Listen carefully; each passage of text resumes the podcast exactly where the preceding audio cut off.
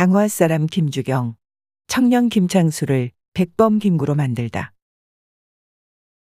인천감리서 옥중에서 김구의 의연한 태도와 언행은 많은 사람들로 하여금 그를 흠모하게 하였고 강화도의 김주경도 그 중 한 사람이었다.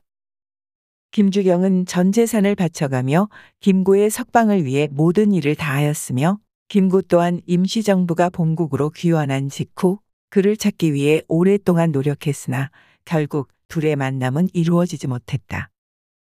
김구는 훗날 자신을 민족의 지도자로 만들어준 인천에서의 인연들을 여러 해 언급했으며 인천은 의미심장한 역사지대다라는 감회를 백범일지를 통해 남겼다.